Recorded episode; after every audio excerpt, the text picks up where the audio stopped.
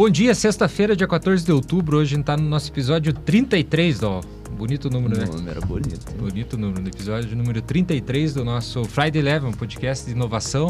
Hoje a gente está recebendo aqui, a gente tem a honra de receber o Henrico Milani, CEO da Vaps Alimentos. A gente vai falar sobre food tech, inovação na área de alimentos, uma história muito legal, muito bonita, aqui da região dos Campos Gerais, aí do estado do Paraná, que está presente já em vários países. A gente vai estar tá 13 falando países, 13 né? países. 13 países já. Muito bom.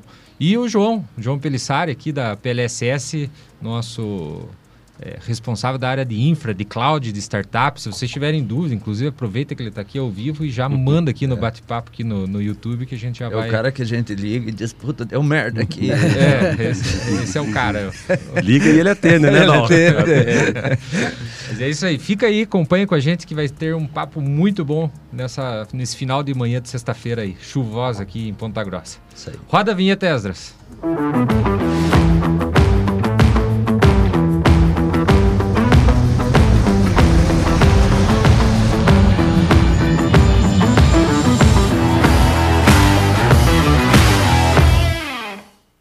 Isso aí, gente. Bom dia. É, hoje o papo promete muitas histórias boas sobre empreendedorismo, sobre inovação, transferência de tecnologia. E hoje é dia 14 de outubro. Eu tenho que mandar um, um beijo para minha irmã, aniversário dela hoje.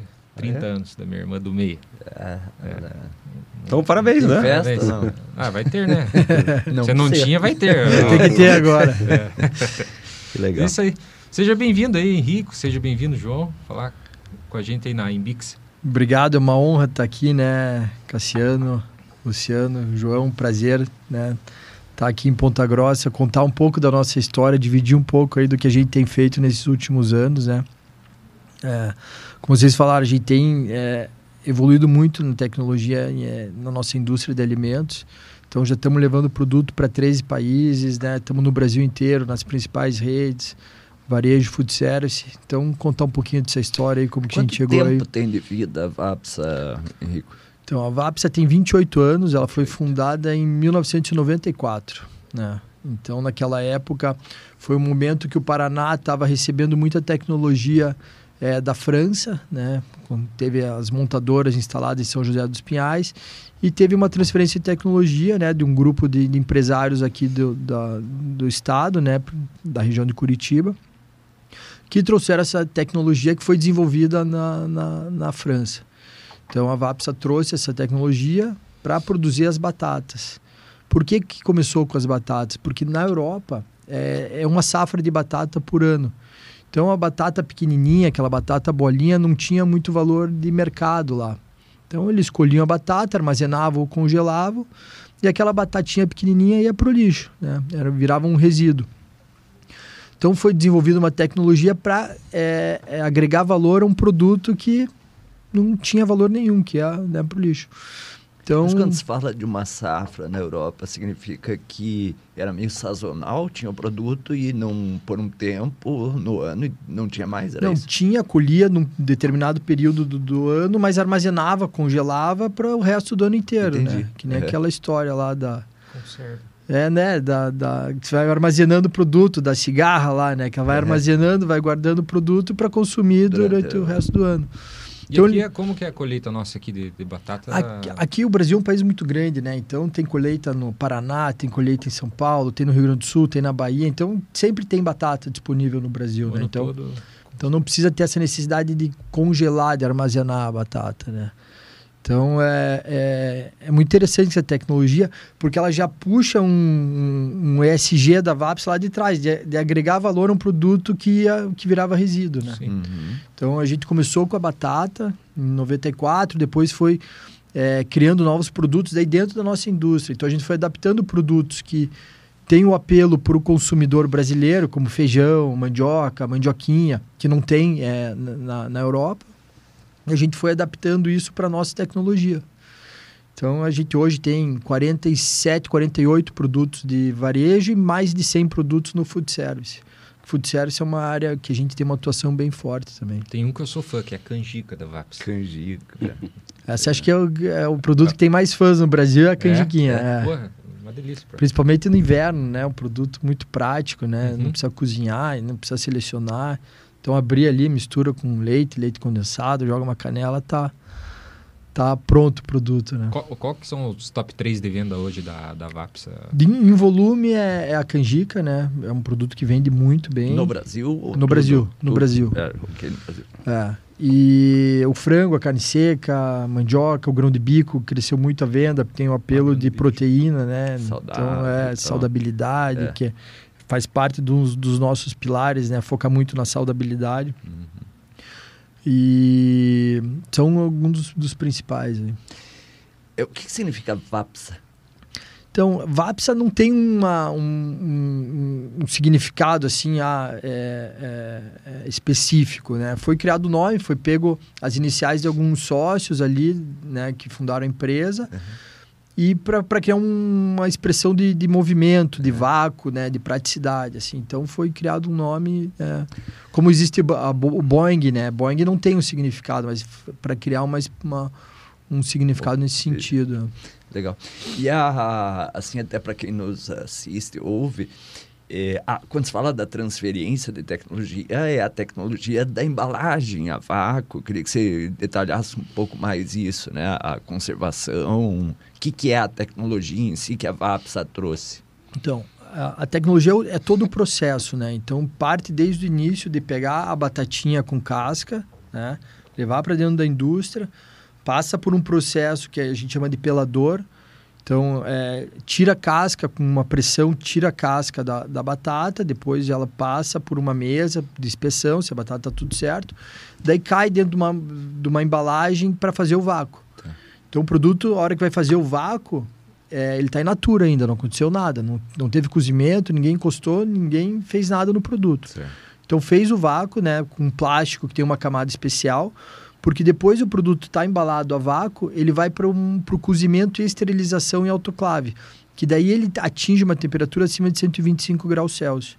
Então o nosso plástico é um plástico BPA free, que é livre livre de bisfenol, né? Bisfenol é uma, é uma substância química que tem em alguns plásticos, por exemplo. Se você deixar Como é que é? Bisfenol. Bisfenol. se você deixar essa garrafa dentro do carro um dia, dois dias no sol, vai liberar uma, uma toxina dentro da água que você não pode beber. Então, o nosso plástico não tem essa toxina porque ele aguenta essa temperatura. Certo. Então, você pega chupeta, mamadeira, essas esses, é, coisas de criança, é tudo é, B- BPA free. É, é isso aí. Então, é, é- é, o nosso plástico tem isso. Então, Então eu- ele é cozido é, Dentro da embalagem. Dentro da embalagem. Dentro da embalagem, Não é. imaginava isso. É. Por isso que ele não precisa de conservantes nem aditivos e por isso que ele fica da- fora da refrigeração, porque a partir do momento que ele está no vácuo ali, não tem mais nada de, de, de micro-organismo ali dentro. Então o produto está tá cozido, está pronto e não precisa de refrigeração, não precisa de nada. Que legal. Então essa é a, tecno, é, essa é a tecnologia, é o processo todo, né? Então isso que às vezes né, a gente tem o- um paradigma né, na cabeça das pessoas, putz, um produto em caixinha, deve estar cheio de químico, industrializado, como que eu vou comer isso? E não, é um produto natural, in natura, né? Só que está cozido, está pronto. Puta, isso é uma observação bem Não. legal, né? Um ponto bem interessante de esclarecimento. Você gostou disso, né, com a leitura do, tua- do teu livro? Agora, Gostei. né? Eu tô lendo um livro, já leu um livro, Henrique, chamado Blue Zones. Zonas Azuis. Não li. Inclusive, o livro, ele me, me chamou muita atenção, assim, porque a gente Faz fala do duas feijão. semanas que o Dol tá me é. falando, putz, É, escutei eu- tal coisa no livro. Puta, Tá eu quando eu fazendo tô le- propaganda, vou ter que... É, mas eu faço de todos que eu leio, né? Então, não é... Mesmo se Eu for quando, ruim. eu, quando tô lendo um livro, o cara que convive comigo diariamente. Lê junto. Azeda comigo. Lê junto. E uma bom. coisa que me chamou a atenção, porque o feijão, você tem o feijão a vácuo? Não. Temos feijão preto, é. carioca, É. fradinho. O fradinho, ele fala, o livro, o Blues Ones, fala muito do feijão fradinho. Muito. Eu nem, assim, até troquei uma ideia com a minha esposa. Falou, não, o feijão é esse, esse. Porque eu conheço feijão preto, né? E, e, assim, a gente acha que é brasileiro, né? Que se fala assim, ah, o feijão é um negócio... O cara, é, esse cara que escreveu é um americano, né? E ele, o livro fala de cinco regiões, Henrico, do mundo, onde tem pessoas, maior número de pessoas centenárias. E aí, o que, que esses caras comem? Ah, claro, não é só alimentação, mas o foco principal é alimentação. E o feijão, cara, você ter uma ideia, ele chega a citar o feijão como sugestão, Pelissa, para café da manhã. Que interessante. Sério? O cara comer feijão no café da manhã. Né? Então, assim, ele fa- fala que o feijão, puta, eu fiquei impressionado, assim, porque já sabia que o feijão eh, tinha uma, uma, assim, um viés de saúde e tudo, né? Mas chamou muita atenção. Batata também me chamou muita atenção. O grão de bico que você falou, né? É. São, são alimentos eh, proteicos, né? Ricos Com em proteína. É, exatamente. Henrico, e como que você está surfando nessa onda de orgânicos, BPA free, enfim, nessas certificações veganos, né? É que hoje tem, tem tantos consumidores adeptos no país. Então, ah, em 2014, até tem um fato interessante na, na linha de orgânicos. Né? A gente participa de, de muitas feiras, aí desde 2007 a gente começou a participar de feiras fora do país e começou a entender o que estava acontecendo fora, né? É, mercado, o que, que era tendência né, na Europa, nos Estados Unidos. E a gente viu uma onda crescente de produtos orgânicos lá. Então, em 2014, a gente resolveu lançar a nossa linha de produto orgânico é, aqui no Brasil. O que, que a gente fez? Fomos lá, pegamos o produtor de cada produto, testamos, deu certo, vamos lançar. É, lançamos o produto. Tivemos um problema. Tivemos ruptura, faltou produto. O produto orgânico, você demanda um trabalho na cadeia de suprimentos muito grande. Então, é, você não pode usar nenhum tipo de agrotóxico, nenhum defensivo agrícola, nada. E a gente achava que o feijão, todo mundo precisava, precisasse do feijão orgânico e ia comprar em qualquer lugar. Como o feijão é, convencional tem hoje em dia, tudo, né? Uhum. é fácil de comprar. Você não precisa combinar com o produtor para ele produzir para você. O feijão convencional é fácil, tem muito produtor, então é uma, é uma matéria-prima que tem em abundância. Mas o feijão orgânico não é assim. Então a gente teve que voltar atrás, dar um passo para trás, né? cancelar o projeto, tirar, né? paramos de vender e daí criamos toda uma cadeia nova de suprimentos. Então hoje a gente tem vários produtores de orgânico, a gente incentiva muito a agricultura familiar, a gente tem projetos né, com associações para ajudar a agricultura familiar, para eles estarem produzindo para a gente. Então gera uma renda extra para o pessoal no campo também e a gente não falta produto. Então, desde 2017, quando a gente relançou essa linha, a gente não teve mais ruptura. Legal. Porque a gente aprendeu a trabalhar a cadeia de produto, né? Então, foi uma coisa que a gente foi com muita vontade, Uhum. né? Era um momento interessante para o orgânico. Ali a gente foi, teve é, é, é, compra, teve muita venda, mas de repente não tinha produto mais para vender. E às vezes o produtor ele perde essa produção. Né? O produtor ele está plantando, ele não é em larga escala como são de produtos convencionais. Então o risco dele perder, dele ter uma quebra na produção é muito grande. Principalmente na região que a gente está, no inverno, dá uma geada grande, perdeu o produto. Daí não tem o que o cara fazer. Então, a São gente- produções, acho que pequenas. São né? pequenas, é. São é complexo, mas hoje a gente tem uma linha de nove produtos, representa 8% do faturamento já. É, a gente já está exportando, a gente tem o selo para os Estados Unidos, para a Europa.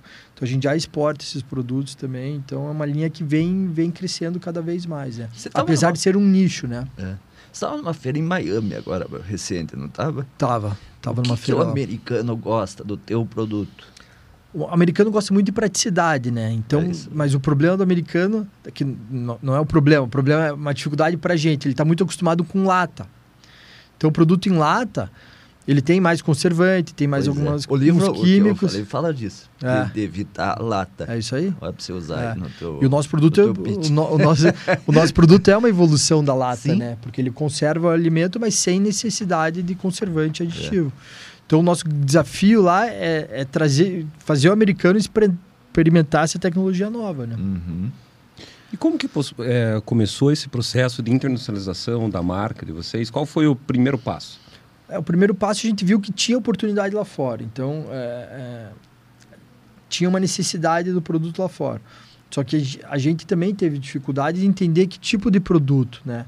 Não posso chegar nos Estados Unidos e querer vender é, feijão carioca. Eles não sabem o que é feijão carioca lá. É outro tipo de feijão que eles consomem. lá. Canjica, de repente. Canjica também, também não. Mandioca.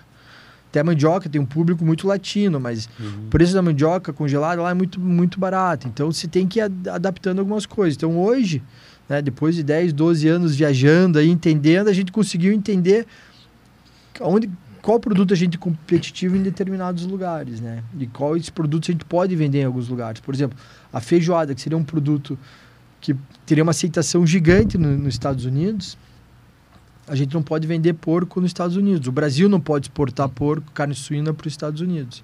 Uhum.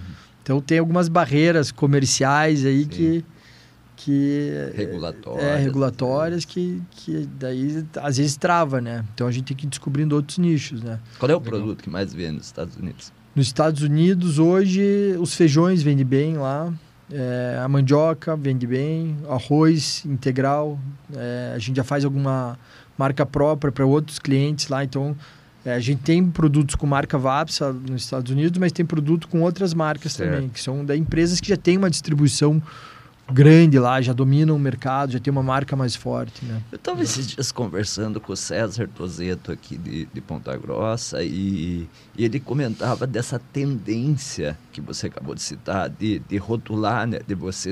White label, né? Eu ia falar isso, É. na indústria, na nossa indústria chama de white label, né? Ah. Não sei se na indústria alimentícia Também se chama, assim. é, white label, pri- private label também. Private label. Ah. O, o- como é que se enxerga isso? É uma você, você vê mais players demandando isso de você, de ter o teu produto num white label e poder rotular com a marca que ele quiser lá fora? Sim, é, É. a gente vê que isso foi uma coisa que até a gente detectou uns 5, 6 anos atrás e a gente daí teve que analisar como estava a nossa indústria para oferecer a marca própria. Porque quando você vai oferecer a marca própria, você vai oferecer para grandes redes. Você vai pegar nos Estados Unidos um Walmart, um Carrefour, é, aqui no Brasil, em outros lugares, né? Você vai pegar grandes redes. Então eles querem saber como que está a tua fábrica. E nisso a gente certificou a nossa fábrica com uma certificação internacional de segurança alimentar, de food safety. Então, que é uma certificação chamada BRC. Até semana passada a gente teve auditoria de volta. A gente está com a nota mais alta, que é o, Que o Double A, né? E então, por exemplo, eu vou falar com o Walmart nos Estados Unidos. Né? Primeira pergunta que ele me faz: como que é teu nome? Ah, meu nome é Henrique, eu sou da VAPS Alimentos. Tá bom. Qual certificação que você tem? Se você não tem a certificação, eles nem evoluem a conversa. Foi. Então, é um básico que você tem que ter na tua indústria para evoluir para esse mercado. E por que, que a gente optou para ir para esse mercado de, de, de private label, para fora, principalmente para fora do país? Porque o nosso objetivo é investir na nossa marca no Brasil. Uhum. E para investir fora, você precisa de muito recurso. Você entrar num, num canal de distribuição desse, ter equipe de vendas, é, é muito custoso. Uhum. Então a gente optou por investir na marca própria para fora. Então certificamos nossa indústria, temos uma plena segurança do, do nosso processo, dos nossos produtos, né? Então a gente vai com tranquilidade, a gente pode vender VAPS hoje para qualquer cliente no mundo inteiro. Que legal. Então a gente já faz marca própria para o Carrefour aqui no Brasil, a gente faz uma marca própria na Alemanha, uma na Suíça. Então a gente tem, né, tem, tem desenvolvido esse tipo de trabalho também. Tudo com parceria com redes, como a o Walmart é parceira, ah, é uma rede que É uma distribui, rede- não? Hoje a gente está conversando com eles, Com né? eles. Então a gente está tá negociando na- nos Estados Unidos. É, mas a gente trabalha com marcas também que não são só redes. Então, Uhum. o cara tem uma marca lá na Alemanha. É, ele tem a marca dele, que vende para as redes. Então, não é a Uhum. marca de uma rede. Então, a gente trabalha nesse sentido também, fazendo para outras empresas que estão no mercado. usam a rede para distribuir. entendi. Isso. ah. Legal, tem duas, tem três perguntas, a gente tem três perguntas aqui, eu vou juntar duas delas porque é do mesmo tema, da, da cíclica ambiental e da Ana Cláudia Ba- é, Barana, que, pessoal, bom dia, como as políticas ambientais ajudam ou atrapalham? Sobre logística reversa das embalagens, quais são as dificuldades? E aí a segunda, com o Plano Estadual de Resíduos Sólidos no Paraná, quais foram as principais mudanças na gestão de resíduos da VAPSA? A Ana, quero aproveitar e mandar um abraço para Ana Barana. Vocês conhecem a Ana, Henrico? Ela é professora de alimentos da UEPG, é uma grande pesquisadora nacional aí de, de alimentos. Eu acho que não conheço, mas fiquei curioso para conhecer é, agora. Vou te apresentar, Ana. Um abraço, Ana. Então, a parte de, de, de gestão de, do- de resíduos, esse ano a gente teve a, a. A gente começou, a gente sempre nos preocupou em, em atender da melhor forma, fazer a gestão melhor dos resíduos. Então, algumas coisas a gente mandava para compostagem, outras coisas a gente reciclava, outras coisas tinha que ir para aterro sanitário. E de dois, três anos para cá, a gente eh, trouxe uma consultoria para nos ajudar para ver quais as melhores práticas do mercado, né? Então, por exemplo, o que ia para compostagem hoje vai para um biodigestor, vira energia. Lá Então, dentro da... Não, é uma parceria com, com a Castrolanda que a gente tem. Ah, que legal. Então a gente manda para o biodigestor deles, é, Legal. que vira energia para uma comunidade. A gente, a parte de, de resíduos né, é, de plástico, essas coisas, tem uma tem uma, uma, uma associação em Castro, em torno de umas 15 famílias que eles fazem a parte de, de reciclagem. Então a gente doa esse material para eles e eles reciclam e revendem. Então a gente é, começou a, a, fazer isso esse ano. Então, coisa que ia para aterro sanitário não vai mais. E outra parte de plástico vai para coprocessamento, que não pode ser reciclado vai para coprocessamento. Uhum. Então hoje, em, acho que foi março desse ano, a gente conseguiu o certificado da primeira empresa de Castro a, ter, a aterro zero. Então a gente que não manda nada para aterro sanitário mais. Então isso foi uma coisa muito legal, porque na própria região é, é, despertou né, o interesse de outras empresas ver ah, como que vocês estão fazendo isso, né? Vira exemplo. É, né? então a gente pegou um parceiro nosso que nos, a, nos ajudou a, a, achar isso. A gente nem tinha uma área dessa dentro da empresa. Então a gente criou uma área de gestão ambiental hoje que cuida de toda essa parte de, da, da gestão de resíduos, né? E isso é uma coisa que para gente a gente já fazia muita coisa, mas a hora que a gente parou para ver a gente podia melhorar, né? uhum. Então a gente conseguiu melhorar e reduzir o nosso custo ainda. Então a gente conseguiu né, tratar o nosso resíduo com uma forma melhor né, pro, pro, pro planeta. Até tá para chegar agora, desculpa, as primeiras é, lixeiras de, da economia circular. Então, os produtos que vão para o coprocessamento então, vão, vão virar lixeiras que vão voltar para dentro da empresa, né? Então, isso é uma coisa é, bacana. Qual, desculpa, qual que a, era a outra? Não, a outra pergunta da, da Márcia Cavalcante, é, em Curitiba ali. Márcia, é, nossa professora, Márcia. É, né? Tá. Um abraço para Márcia também, audiência qualificada. Opa, coisa da boa, hein? É, Curitiba. Da ali, né? Uma iniciativa ah, legal. de mulheres... É, é, é Woman in Movement, eu acho que é isso, que é, que é um grupo ali de mulheres se juntarem em Curitiba para investimento também Bacana. em startups. Vamos lançar um MBA em empreendedorismo inovador e a Márcia é uma das professoras, é de Curitiba. Até tem uma coisa legal que é não foi programado, mas hoje 70% da, dos cargos né, diretivos e de gestão da empresa são mulheres, né? Na nossa empresa. Que legal, hein? Então Muito é uma coisa que é foi. um outlier dentro dele. Foi, é, foi, é, foi, indústria, né? É, foi acontecendo naturalmente isso, e hoje a gente tem, né, na, 70% das mulheres que estão né, nível de coordenação, gerência, direção, são, são mulheres. A Lisa está assistindo nós? Não. Espero que sim. Vamos ver se a Lisa se manifesta. Mandar um abraço para a Lisa. A Márcia mandou aqui, é Woman Investment Movement, que é o, o WIN ali, que Legal. significa a sigla. Hum, legal. E a pergunta dela é o seguinte, Henrico: além da inovação de produto, os canais digitais ganham momento para expandir a comercialização. Qual a estrutura digital da empresa e se vocês usam algum tipo de marketplace ou e-commerce hoje? É, a gente montou é, a nossa loja própria, né? Faz uns 4, 5 anos que a gente tem a loja própria. A gente teve um problema no meio do caminho, que é a, a nossa plataforma é, é, de uma empresa bem conhecida, mas a empresa entrou em recuperação judicial. A gente teve um super problema lá. Não sei se conhece a Rakuten, né? É uhum. gigante. Aqui no Brasil eles tiveram um problema. E nós tivemos que fazer uma plataforma nova do dia para noite. Uhum. A gente pegou a VTEX, então hoje a gente tem uma plataforma é, da VTEX, tem a loja online, mas a gente está conectado aos, aos grandes marketplaces também, como Amazon, Americanas, né, Magalu. Então, tem uma venda, mas é muito, muito baixa ainda, né? Porque o nosso produto ele é um ticket médio muito... Ele é baixo para e-commerce ainda. Então, dentro da nossa loja, a gente tem um ticket médio bom, quando a gente consegue vender direto para o consumidor. Mas via marketplace, por o nosso produto estar tá dentro do nosso estoque, não está no estoque deles, não tem uma venda tão significativa ainda. Quanto representa o e-commerce hoje? Ah, é bem, bem baixa, menos Baixo. de, de 1% do faturamento. Entendi. Teve um, um boom no, no, no, na pandemia, né?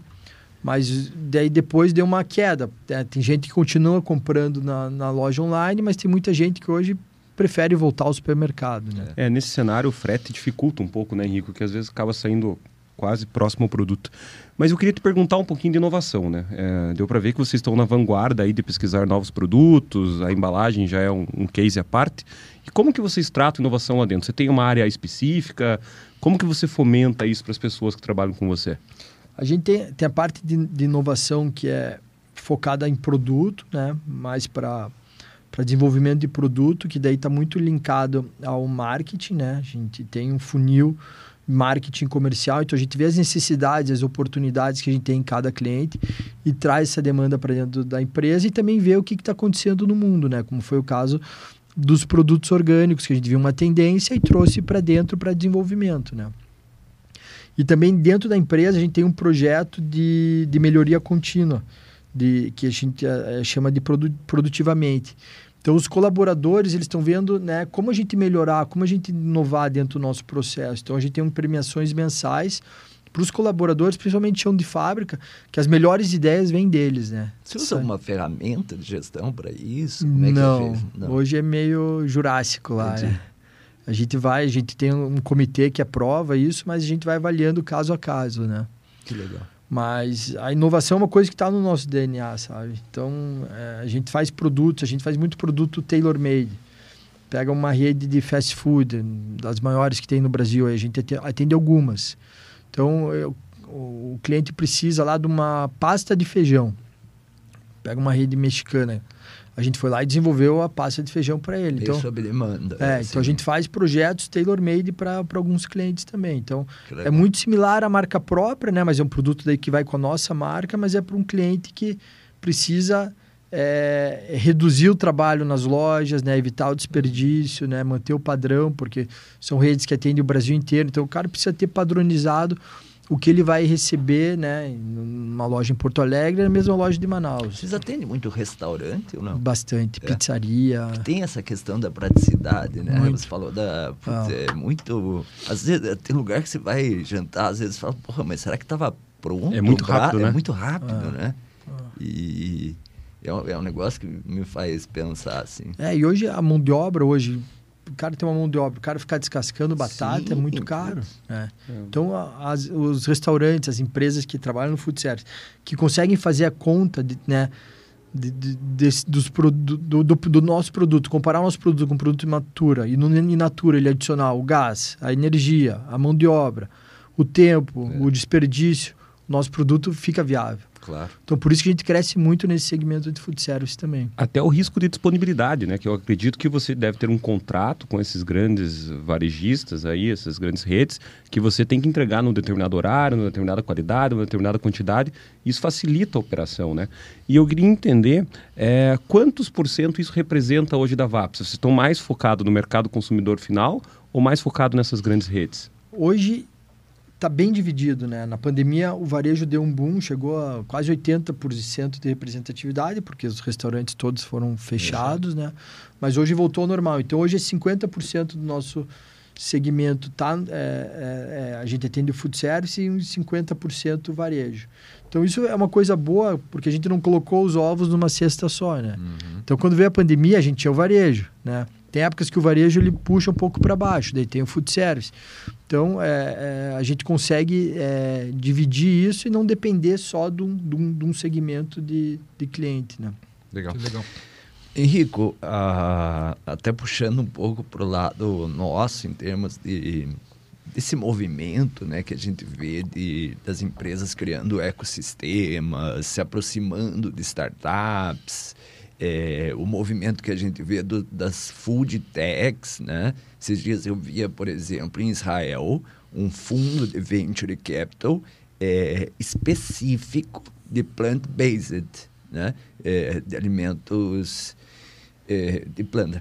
O, como é que você enxerga isso? Você falou de acompanhar tendências, de ver hábitos de consumidor, inclusive regionais, né? Cada país adota de um jeito. Eu penso que é difícil tratar essa, isso, né? Porque daqui a pouco você vai para a Europa, é um jeito de comer, você vai para outro lugar, é outro jeito, enfim. Como é que vocês é, é, veem essa, esse cenário e essa perspectiva de futuro?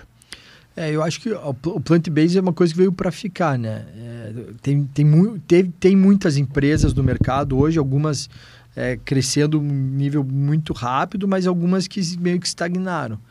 Então, é, a gente percebe que é, um, que é um produto mais de nicho, né? Não é uma coisa que, que vai pegar a grande massa que vai consumir um produto plant-based. Né?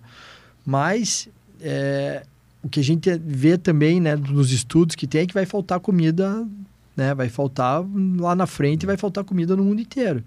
Então são tecnologias que vêm, para agregar alguma coisa, para fazer produtos inovadores, né, com mais um nível de proteína maior, né, e, e, e tirando também a parte do, do, do, das proteínas é, animais, né. Então eu acho que é um segmento que vem para ficar, mas teve um boom e eu acho que agora começa a se acomodar, né? As empresas, algumas empresas já, já até saíram do mercado, já desistiram, porque sabem que é um, que é um mercado difícil, né? Uma rede de supermercado não vai ter quatro, cinco marcas de, de hambúrguer plant-based, né? Uhum. Porque é um, é um nicho que compra A mais famosa isso, do né? Brasil é a Futuro hoje ou não? Hoje acho que a Fazenda Futuro, Fazenda é, Futuro. a, é a principal, é. Uhum. A gente até faz um produto para eles lá, eles são, são parceiros nossos. É mesmo? É, Legal. E, e, e, nessa linha ainda, Henrico, é, hoje você tem a indústria é, da Vapsa e tem vários desafios aí na área industrial.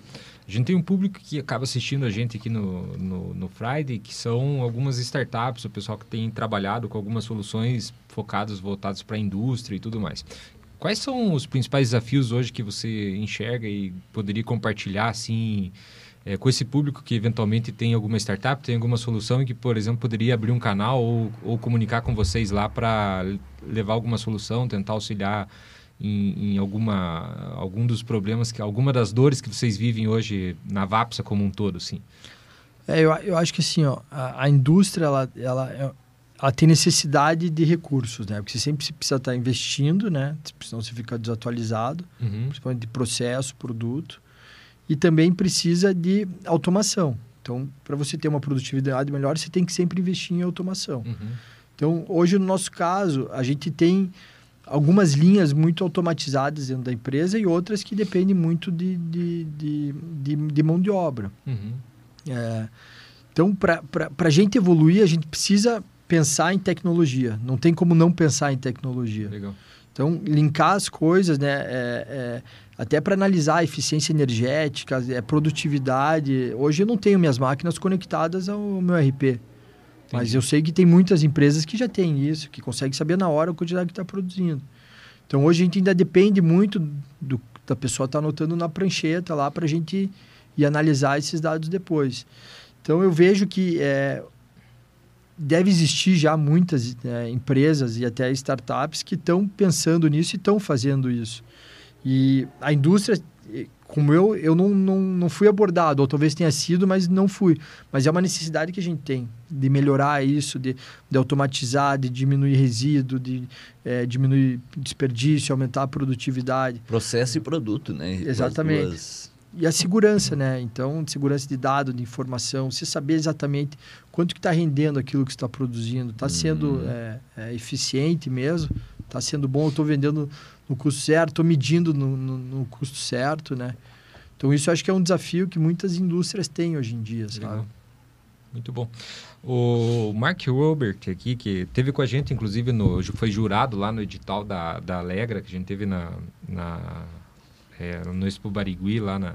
Grande Mark, hein? Mark, ele é head de inovação da Brose ali em Curitiba e é investidor anjo também. Frequenta que era para o Henrico tá junto, mas ele estava em Salvador. Estava é em Salvador. Isso? Trabalhando, e não, não tava passeio. Não foi para passear, né? Eu vi a praia do avião. Você é mandou quis, uma, né? uma, uma pergunta aqui, né?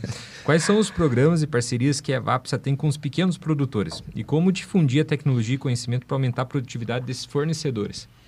Então, hoje a gente é, desenvolveu uma parceria com uma associação de Castro também, de pequenos produtores orgânicos.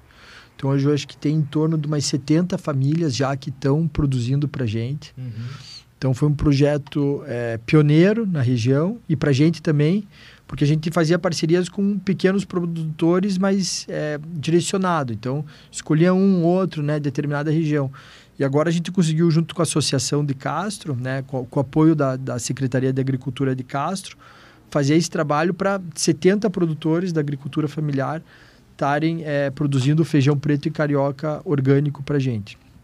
Então, nossa ideia é fazer desse um piloto e depois começar a expandir para outras, é, outras localidades também, né? até uma coisa interessante, né, falando um pouco de, desse projeto e do que a gente falou da parte de, de gestão de resíduos, né? É, a gente aplicou para ser uma empresa B agora. Então, provavelmente nos É próximos mesmo? Seis meses a gente vai virar uma B Corp. Que é. legal, cara. Então a gente já tem né, pon- pontuação suficiente, passamos do, da quantidade de pontos. Então a gente está muito preocupado né, é, em, em, em cuidar desses pilares, né, Sim. da parte ambiental, né, da parte social e, e de governança. E então a gente tem criado esses projetos. Muita coisa a gente já fazia, mas não estava no papel. Então a gente né, sentou, começou a organizar isso. Trouxemos pessoas experientes né, em Bicorp, como que a gente pode fazer, fizemos uma matriz de materialidade, vimos todos os pontos e a gente aplicou. Está demorando um pouco, mas eu acredito que até o primeiro semestre de 2023 a gente vai ter essa certificação. Você falou que a galera lá fora cobra certificado. Já te cobraram de B Corp ou não? De Bicorp não, mas Não. eles têm é, eles têm um interesse assim Uhum. por trás, sabe? Desejável. desejável, né? Você vai para alguns países. Eu tive visitando um cliente na Suíça é, e visitando os mercados na Suíça, o suíço se preocupa muito com o que, com o que, que ele está consumindo. Uhum. E O eles- tracking da, do teu... É, eles não gostam tanto de produto importado, porque eles sabem que o produto importado é, veio de navio. Uhum. Então, né, parte de carbono, né, parte de Uhum. energia.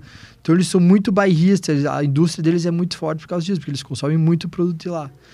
Então, mas se você vai com uma, com uma Bicorp, se você consegue explicar, você quebra essa barreira. Selo É, internacional. você consegue quebrar essa barreira, né? Então, é isso que a gente tá, tá buscando. Você já assistiu a palestra de um professor alemão que fez uma pergunta assim, que quantas, eh, qual é o país que mais tem propriedades rurais? Alemanha ou Brasil? Aí você né, para pensar e diz, putz, Brasil, né? Qual o tamanho do, do Brasil? E não, é a Alemanha. Né? Porque Tamanho da é o propriedade, né? tama- É, porque você tem assim, essa, essa questão das pequenas propriedades, dos micro, né? É uma coisa meio cultural até, né? É, eu conversava com um amigo que morou muito tempo na Alemanha. É muito comum o cara ter uma propriedade em que ele produz mesmo, né? Para cultivo, para orgânico, Consumo né? próprio até, Consumo né? próprio até. Então é, é, uma, é uma pegada assim diferente, né? Que você vê de, de alimento, de pequenas propriedades, de uma gestão diferenciada, né? É bacana isso.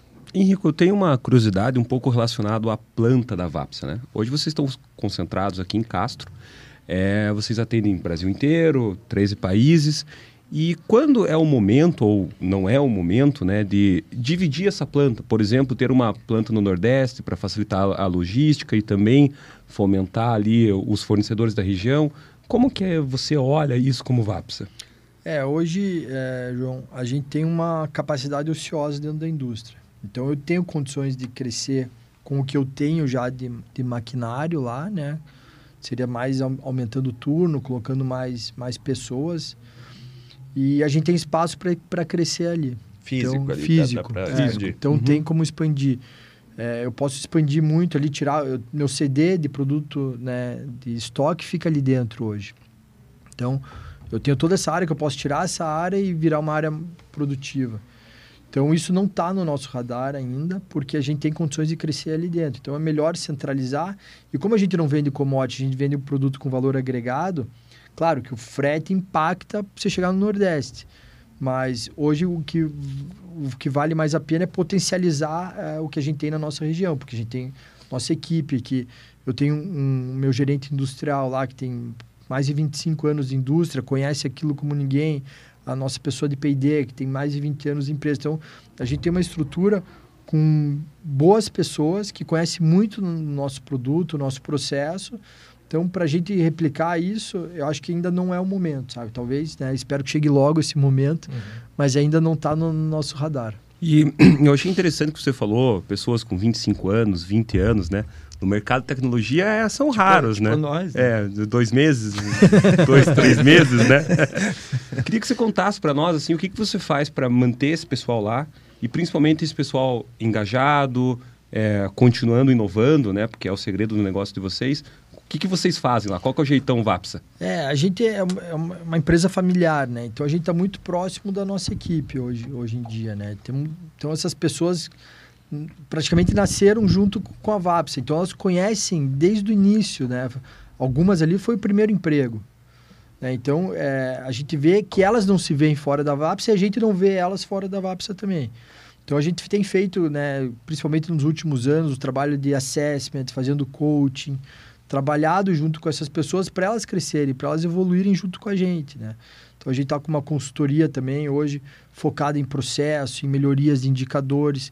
Então a gente engaja essa equipe, né? A gente faz uma reunião de indicadores mensais que a gente traz desde os coordenadores, as pessoas que estão envolvidas, que estão no dia a dia do negócio, para apresentar os indicadores, para a gente conversar, trocar ideias. Então nosso objetivo é estar tá engajando eles em todos os projetos, né? Então é... e é o tete a tete, né? Assim é, é, o... é tá muito próximo, né? Então uma cultura, né? É uma Forte. cultura. Quantos, quantos colaboradores tem hoje, Rox? Hoje em Castro uns 240. Legal. No Brasil uns 320, porque a gente tem um escritório em Curitiba, né? Legal. Que fica a parte marketing, financeiro, deve ter uma, em torno de umas 40 pessoas lá, é mais equipe de comercial, né? Fui tomar um café com o Henrique lá em Curitiba. Puta, que escritório gostoso, viu? Verdade. É bacana ali, a Nossa, região é muito gostosa. É o bairro, ali. né? Num... Bairro residencial ali. É. Qual bairro que é mesmo? Ali é Bacaxiri, Baca... mas é fundo do, do Jardim Social ali. É. Puta, um bairro gostoso.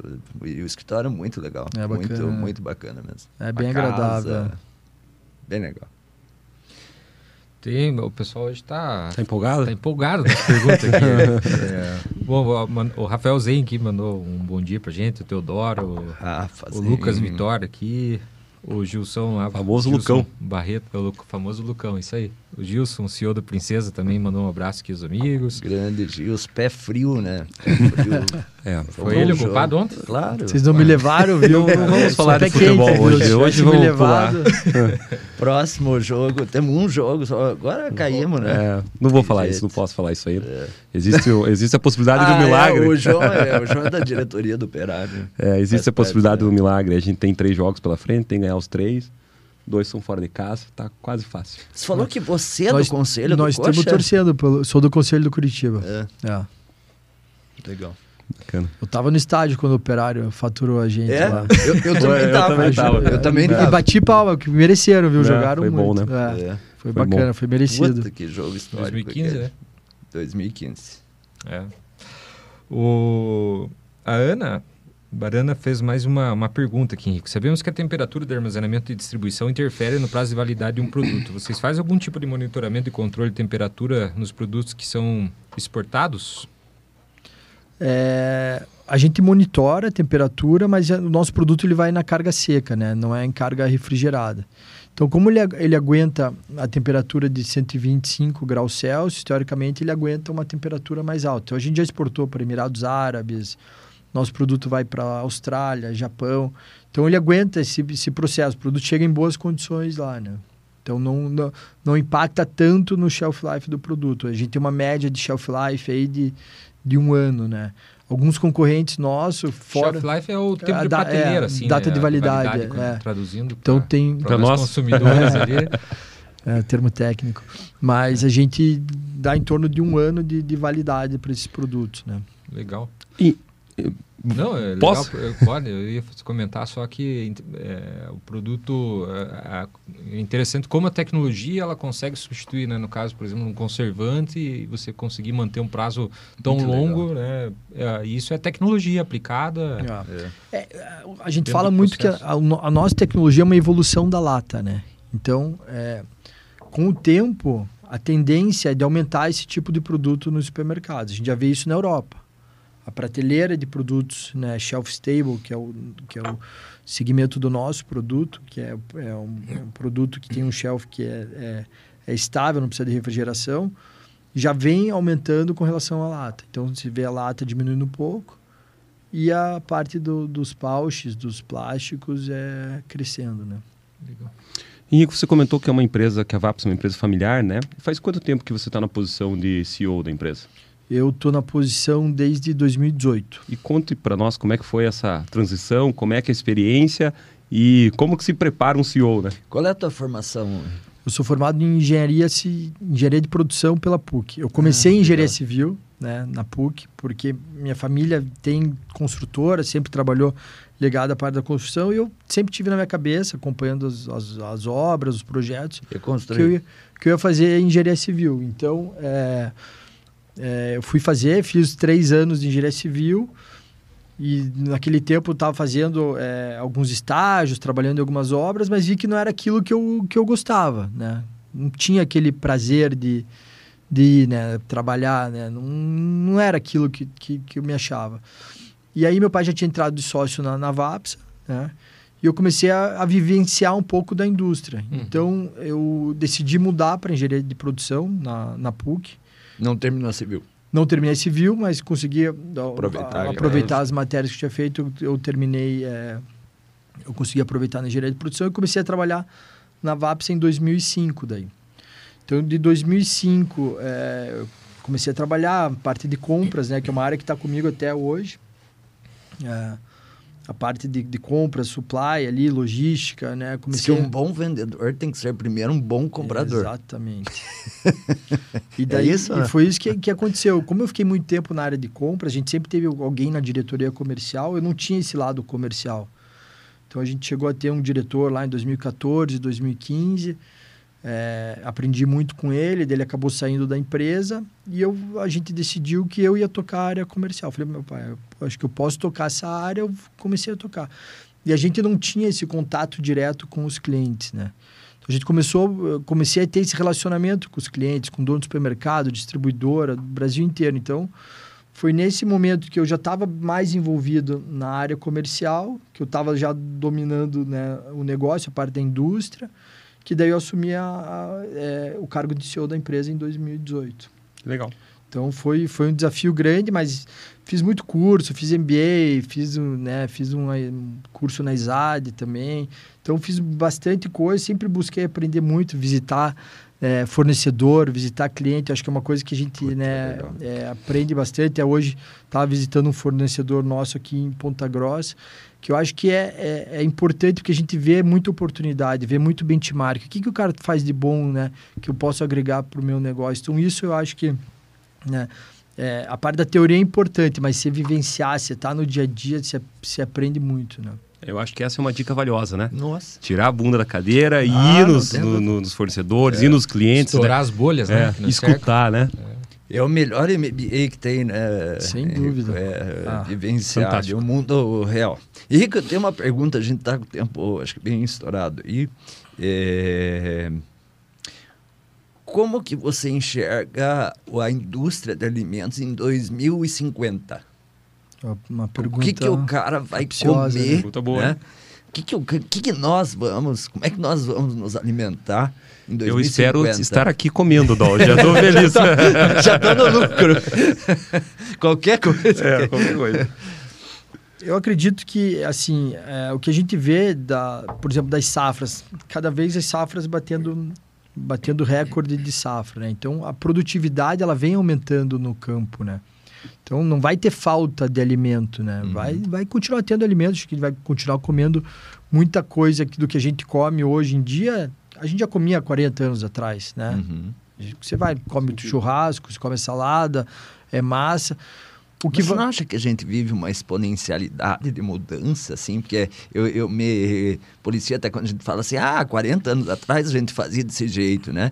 Mas o, as é, é tão radical as trans, é tão exponencial, né? Será que a gente não, não tem aquela coisa do tipo assim, eu não sei exatamente, daqui a pouco eu vou estar comendo coisas que eu nem imaginava que eu comeria em 2050. Será que... É, eu acho que assim, por exemplo, o consumo de alguns produtos, de, talvez de commodities, assim, feijão, quem vai cozinhar feijão? Uhum. As pessoas não têm mais panela de pressão em casa, né? Então a tendência né, da, da, da, nossa geração, que é mais jovem, para daqui é, 30 anos, é ter menos o consumo de feijão. As pessoas vão procurar um produto mais industrializado, alguma coisa uhum. pronta já. Então, a tendência de estar tá crescendo uma linha de plant-based, ela vai, vai crescer, mas não vai crescer que todo mundo vai comer plant-based. O cara vai continuar comendo a carne dele, o frango, né, é, o suíno, uhum. vai continuar consumindo esse tipo de produto. Mas acho que os hábitos da maneira de consumir acho que vão mudar. Né? Hoje em dia a gente vê, as pessoas têm medo de usar uma panela de pressão. Será que vai ter panela de pressão daqui 30 anos? Vocês já fizeram essa pesquisa? Quantas pessoas têm uma panela de pressão em casa? Não, mas não? é uma boa mas ideia. É uma Você tem panela de pressão? É, a minha esposa gosta de cozinhar, é, então, então tem. tem. uma coleçãozinha. É, mas você pega nos grandes centros, São Paulo. Não, o cara não, Não tem, o cara não tem nem espaço de armazenar É. comida. Até o direito, fogão mudou, né, para indução e tem alguns que é uma boca só Uma em, boca em só, apartamentos menores, né? Indução, na Ondas, verdade, é. aqui no Brasil que não tem indução, né? Porque fora é muito comum, né? Já há muito É. tempo o fogão por indução, né? É, então as pessoas estão buscando uma, uma- uma alimentação prática, né, mais saudável e com um negócio rápido, conveniente. Então, as pessoas que hoje têm 20 anos, daqui 30 vão ter 50. Que, que elas vão estar consumindo? Qual foi o É. país que você visitou, assim, que... Ou de uma cultura de hábitos alimentares que mais chamou a atenção tua? Ah, eu acho que assim um país que eu, que eu me demorei para para conseguir comer foi quando eu fui para a Índia, né? A Índia é muito tempero, aquela comida Vocês não vendem pra a gente não não vende, mas eu, Tá. eu fui numa missão junto com, com um- uma associação de, de, de produtores de, de grãos, né? Uhum. A gente foi conhecer lá tudo, né? Participar de uma feira, né? Ver se tem possibilidade. Mas ali é muito difícil, né? Porque tem a parte da Cultural. cultural, muito tempero, né? O risco, né, de, de, de, de contaminação existe muito. Então orientavam a gente a, a escovar os dentes só com água, né? Não só consumir água, né? Mineral. mineral, cuidar onde a gente ia comer. Então, ali é, é um, é, um, é um lugar que tem muita gente, né? Daqui a pouco acho que a Índia vai acabar passando a, a, a China em quantidade de pessoas, mas o hábito de, de, de alimentação é muito diferente do nosso. É bem mais diferente do que é se for para a China, para o Japão, né? Então é, é mais complexo. O Henrique, com- o Henrico comentou, né, da, da- que, não, que provavelmente na pergunta do Dó a gente não tem uma falta de alimentos, né? Se a gente pega os dados de desperdício que a gente tem na cadeia alimentar, são muito altos. E aí tem uma oportunidade muito grande da Sem tecnologia também, né? Se fala assim, ah, a gente vai aumentar a população mundial, é, e aí precisa aumentar a produção de alimentos na mesma proporção. Na verdade, se tem a oportunidade de redução de desperdício na própria cadeia também para suprir isso e, e com isso a gente otimiza a cadeia, reduz custo é, da própria cadeia na, na- na produção de alimentos. Né? Então, é mais um ponto que a inovação, que a tecnologia também tem uma série de problemas para resolver. Né? A gente tem é, muita oportunidade. Eu queria... É, deixei para falar no final, o, talvez eu não saiba, Henrique, eu, eu coordenei o mestrado e doutorado aqui de Engenharia de Produção da UTFPR de, dos últimos três anos, ali até janeiro desse ano. E eu assinei alguns, alguns convênios, não, é, preenchi ali algumas ações da VAPSA junto com a pesquisa de mestrado, doutorado ali com a, com a universidade. E eu queria te dar o parabéns por isso, por essa abertura. Eu acho muito valioso e rico é, as empresas que têm essa posição aberta. A, a PLSS também está em isso, está sempre apoiando as ações de A universidade. gente prega muito isso pela Embix. A né? Embix também tem isso, a KMM que tem isso. é, porque, é, na verdade, assim, há uma, uma certa carência do lado acadêmico e há uma carência do lado da corporação. Os dois lados, a hora que enxergam e são humildes em entender que, que, que, que podem somar as forças e se beneficiarem junto né, da- dessa aproximação. é, e, e poder ajudar, ir lá e, e falar assim, a gente está disposto a ajudar e abrir as portas e poder colher também frutos juntos, acho uma ação bastante louvável, porque é muito fácil falar que não funciona, que demora, que o resultado não vem sem tentar ou sem estar disposto. A inovação tem muito disso, né? Da inovação tem que estar disposto a errar, tem que estar disposto a pagar a conta, porque a gente não tem as respostas. Se já tivesse resposta, não ia ser inovação, né? É, Então, então, parabéns aí pela postura de vocês, que tenho acompanhado alguns anos já essa abertura e, e isso está refletindo no, no próprio crescimento da VAPSA. A gente consegue enxergar e fica feliz, sobretudo, de, de ter uma empresa aqui na região alcançando esses voos intercontinentais aí e, e crescendo de uma maneira é, orgânica muito legal. Ah, legal. Bom saber disso, Cassiano. Obrigado. E é uma coisa que a gente faz naturalmente, sabe? Então, hoje, é, a gente trabalhou com várias universidades já, né? da- até da USP. O pessoal da USP procura a gente para fazer trabalhos, né? Mais voltado para a área comercial, marketing. E aqui a gente vê um potencial muito grande. Porque a gente tem uma limitação de, de investimento, né? De tecnologia para né? inovar. Então, eu acho que a gente estar próximo da- das universidades é fundamental para a gente ter sucesso. A gente sabe que como que funciona nos Estados Unidos, né? É. Com quanto as universidades estão dentro das empresas, né? E eu acho que aqui no Brasil, na época que eu fiz é, é, é, faculdade, eu visitei pouquíssimas empresas, não tinha muita oportunidade. E a gente sente falta disso, Uhum. como, como aluno, como estudante, né? De conhecer, porque você está vendo muita coisa na teoria, mas você não sabe na prática o que está acontecendo lá. Então, eu acho que isso é importante, as empresas abrirem né, as portas para os estudantes, porque pode ser um futuro cliente, um futuro fornecedor, Uhum. um futuro colaborador. Né? Então, são pessoas que estão ali, que querem conhecer. Né? Os dois lados, né? A empresa abrir as portas e, e a academia pisar na empresa também, né? Cada vez Dois se esforçar para né? também estar cada vez mais Ah. preparado para ter eh, as portas abertas e, e é. diminuir E, vo- tempos, e você citou bem, né? Não estamos loucos. Os Estados Unidos fazem isso A há muito Europa, tempo, né? né? A Europa. Países enfim, evoluídos, né? É, As, in- as universidades estão por trás das principais inovações. Né? é, é. E para a gente, como é a indústria de alimentos, a gente precisa muito mais da, da universidade. A gente tem a nossa equipe Claro. técnica lá, a gente vai buscar coisas com fornecedores, mas ter as boas mentes que estão dentro das universidades, né, que, que, que conseguem fazer bons trabalhos, é importante estar tá, tá né? próximo. é. É, e, Sensacional. e até essa cooperação, né, auxilia a faculdade a moldar melhor os alunos, né? Claro. Porque muitas vezes a faculdade está ali vivendo o ambiente acadêmico e não entende a demanda do mercado. Mas, Dol, essa, em Ponta Grossa, pelo menos, está melhorando bem essa, essa aproximação, né? De, de, de faculdades com as empresas, né? A gente tem levantado essa bandeira aí, né, Cassiano? Temos. e acreditamos nisso, né? É, Acho é. que é. Fazemos porque acreditamos, né? Exatamente. É, exato.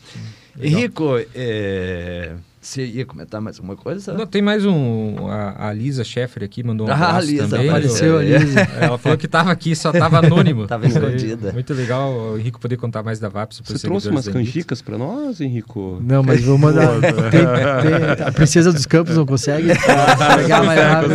Aí, Gilson. Arrisca o Gilson pegar o ônibus e ir lá na VAPS e trazer a Ai. dica agora. Aqui. O, a Ana Cláudia Biscay também mandou um abraço, Henrico, para ti. Falou que tem orgulho de ter trabalhado na VAPSA.